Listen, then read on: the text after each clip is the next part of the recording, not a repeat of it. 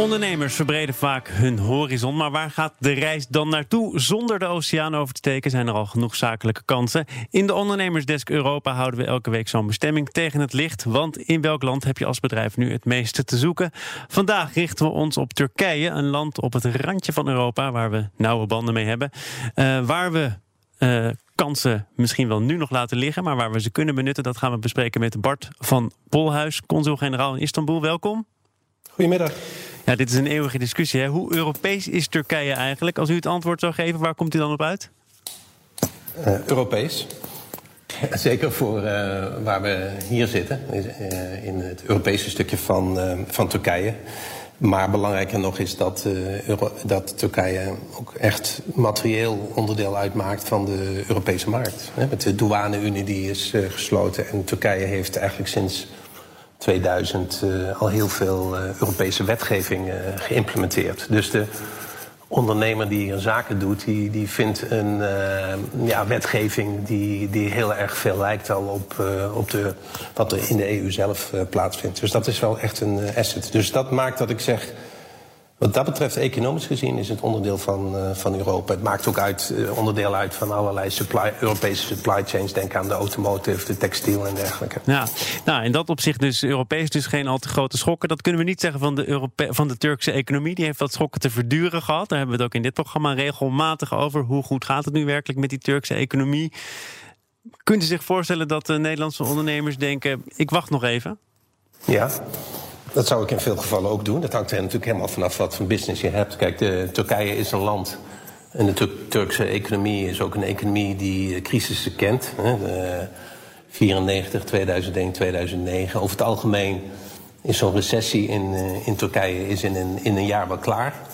Um, en dat is, ja, we zitten nu in, een, in misschien wel het dieptepunt van, uh, van de nieuwe recessie, die uh, sinds, nou, zeg een half jaar hier aan de gang is. Um, de vraag is of, of, of dat dit, jaar, dit keer ook een, een jaar duurt. Het is, kijk, het is uh, veroorzaakt door oververhitting in de economie, constructie, infrastructuur, bouw.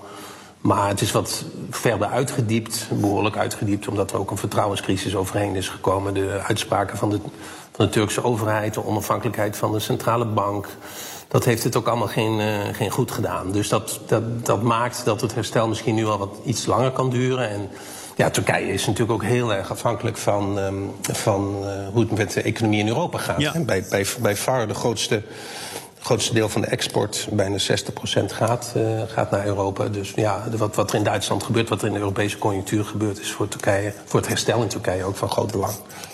En als u nou ziet dat er Nederlandse ondernemers naar Turkije komen, komen ze dan vooral voor de afzet op de thuismarkt? Of is dat toch vooral een, uh, is Turkije vooral een exportlocatie, een productielocatie? Ja. ja. dat is een hele goede vraag. Het is een, uh, onze export is ongeveer 5,5 miljard naar, uh, naar Turkije. Maar eigenlijk veel belangrijker is, is met name de, de sourcing. Hè. Kijk, kijk naar de textiel bijvoorbeeld. Um, ook op andere gebieden wat, wat, wat hier geproduceerd wordt voor de Europese en voor de Nederlandse markt. Dus die, ehm, die stroom is uh, minstens net zo groot en uh, economisch gezien ook heel interessant. Kijk, textiel is een goed voorbeeld. Al jaren en dag natuurlijk ook hele grote bedrijven die, die, die sourcen HEMA en, en, en, dergelijke. Maar ook veel kleinere fashionbedrijven die hier dicht bij de markt produceren met veel kwaliteit. Dus dat is, dat is, dat is echt een heel belangrijke tak van sport. Ja? Blijft het dan toch vooral een, een lage kostenlocatie of proberen nee. ze ook al echt te upgraden? Ja. Ja. Ja, nee, want kijk, Turkije kan natuurlijk ook niet concurreren met, met, met Bangladesh en, en India en Indonesië. Dus je ziet echt dat het, het is dicht bij de markt, het is kwaliteit. Maar wat, wat, wat het nu ook heel interessant maakt, daar zijn wij als consulaat ook heel actief mee is bijvoorbeeld de omschakeling naar de circulaire economie voor de, voor de textiel. Andere manieren van, uh, van produceren.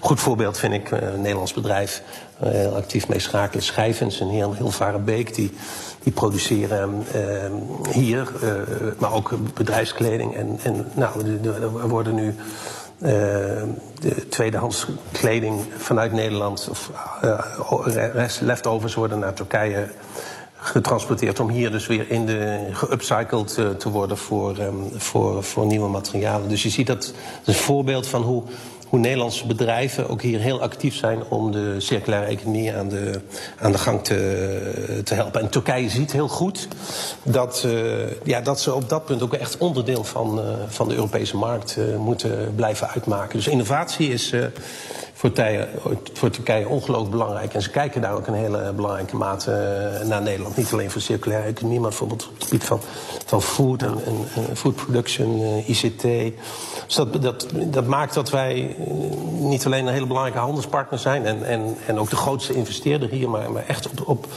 deze, de, deze nieuwe stappen van innovatie, dat, ja, dat, dat we voorin in, in beeld zijn. Bart van Bolhuis, consul-generaal vanuit Istanbul. Dank u wel.